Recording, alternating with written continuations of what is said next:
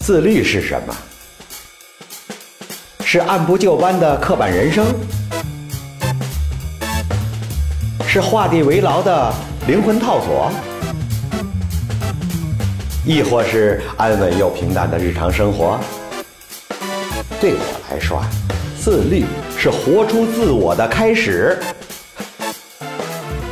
我是演员张双立，这里是由喜马拉雅独家播出的《潮人自律指南》。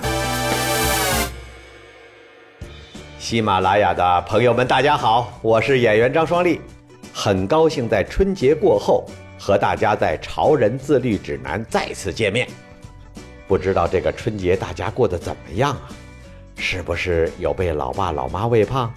是不是有被叔叔阿姨催婚？是不是心里还有点儿想赶紧结束假期，回到工作岗位上啊？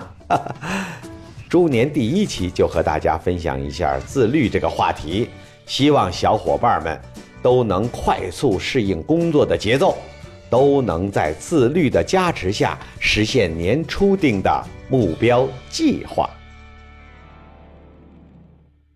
喜马拉雅的听众朋友，大家好，我是演员张双立。上期我们讲了自虐式自律和自爱式自律的话题，后台啊有不少小伙伴们留言，很多朋友都有切身感受，也有的朋友说了，我天生就是个情绪敏感的人，我该怎么做才能管好自己，提升自己呢？这一期咱们就好好的聊聊这个敏感话题。哎，你是情绪敏感类型的吗？来。看看有没有这些经历，比如工作压力越大，越不容易动手工作，反而是心情平静愉快的时候，事情做得又快又好。再比如面对一堆重要的事儿和紧急的事儿，却不想动，皱着眉头选了一件既不重要也不要紧的事儿，只因为能暂时缓解焦虑。再比如对工作和生活的场所很挑剔。环境对你的状态影响很大。再比如，面对复杂和混乱的局面，感觉到很头疼。再比如，有人说你是个有才但拖拖拉拉的人，有这些经历吗？如果有，我恭喜你，你和潮叔我一样，都属于情绪敏感的类型。我们这种人呐，其实数量还真不少。情绪敏感的人。也分很多种，有的随遇而安，有的雄心勃勃，有的更耐心包容，有的偏固执严厉，也有的外向，有的内向。但是，在自律和自我管理方面，咱们都容易因为负面情绪而面对一系列的问题，像是拖延症啦、无序啦、混乱啦、低效啦等等。我自己啊，就曾经尝试了很多办法。想变得更自律、更高效、更有条理、更少拖延，却往往收获不大呀。单单想起这些方法清单投名状，我赶紧刷个朋友圈，我先压压惊吧。就超出我个人经验，身边很多人都属于情绪敏感型的，说白了就是比较神经质一些。如果你恰好属于情绪不敏感的朋友，那我也建议你仔细听听，多了解如何呵护我们这些神经质的宝宝啊。咱们情绪敏感的宝宝们，怎么自我管理呢？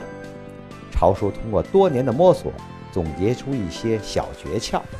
第一，优先保障情绪，让情绪带来效率，而不要直接追求效率。我发现，什么时候有效率，什么时候没效率。跟我的情绪密切相关。按照我的体会，情绪平静的时候，往往更能够按部就班地进入状态。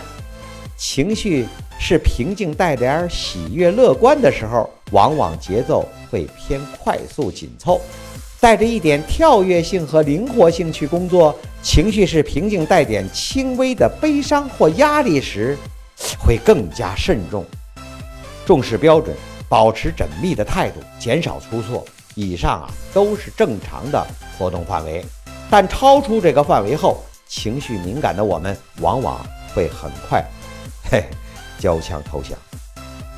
大喜时啊，心浮气躁，根本无法踏实下来工作；大悲、严重焦虑、压力山大时，则会失去力气，寸步难行啊。所以，朝叔我建议啊，不要直接追求效率本身，而是在原因上用力，想方设法的让自己保持在平静而适度的情绪当中，就像是有秩序的在轨道上运行一样。你的才能就在那里，谁也抢不走。只要在轨道上运行，该来的工作成果都会来的，不是吗？第二，在以下这些事情上，我们大可以花费大把的时间去做：清洁身体、清扫和整理房间、睡眠、挑选适合自己的用餐地点、挑选适合自己的业余去处。哎，有没有点恍然大悟？怪不得我平时花了那么多时间做这些。是的，咱是个敏感的人呢，这其实是咱自发的情绪调节手段。我们都听过一些简单粗暴的陈词滥调，说啊，哎，这些小事儿怎么花这么多时间呢？啊，你说也太事儿了吧？是的，咱就是事儿的人呢，怎么地吧？正是这些我们如此事儿的特点，也让我们在其他方面有才能和优势啊。第三，减少用品数量，注重质量，定期断舍离，确保少而精。断舍离这个概念啊，相信很多小伙伴们都听说过。如果你没有听说过，也可以把它理解成为清理掉无用的物品、信息和人际关系。日本的山下英子老师写过好几本名为《断舍离》的书，我也认识不少朋友通过断舍离跟自己更好的相处。按我的看法，咱们情绪敏感的人很需要经常进行断舍离。第四，重视心理和身体健康上的投资。对于情绪敏感的人来说，每个月拿出一成收入用于健身运动，那是非常值的。健身和运动不但让我们有强壮的体魄，也助于我们保持良好的情绪。这一点咱们在之前的节目里也都说过了。这里呀，想推荐一下冥想。冥想是个很容易被误解的好东西，一些人啊认为它是宗教，甚至是迷信。但其实冥想是有科学根据的。不只是一个医生或搞心理的朋友啊，跟我推荐过，朝叔试了一下，效果还真的很赞。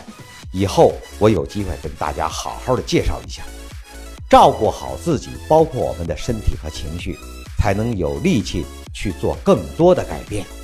方法诀窍就先分享这么几个。如果有人说以上这些都是自律不足的表现，因为自己没意志力呀，所以才会借助外界的环境。那么他们说的一定是自虐式自律，咱们可以笑笑，并祝他们自律愉快。最后总结一下吧，各位情绪敏感的宝宝们，包括本宝宝，我们天性就容易遭负面情绪，并因此影响自我管理，出现拖延症等各种问题。但是只要找到诀窍，这都不是事儿。咱们平时优先保证情绪，别直接追求效率，多做一些有利于调节情绪的事儿，减少生活用品中的数量，并多关注心灵和身体健康方面的投资，那咱们就是人生开挂的宝宝了。情绪敏感的我也非常期待看到大家的留言哟。哎，你是情绪敏感人吗？你是怎么调节自己的情绪的？也让潮叔我好好的学习学习。好了。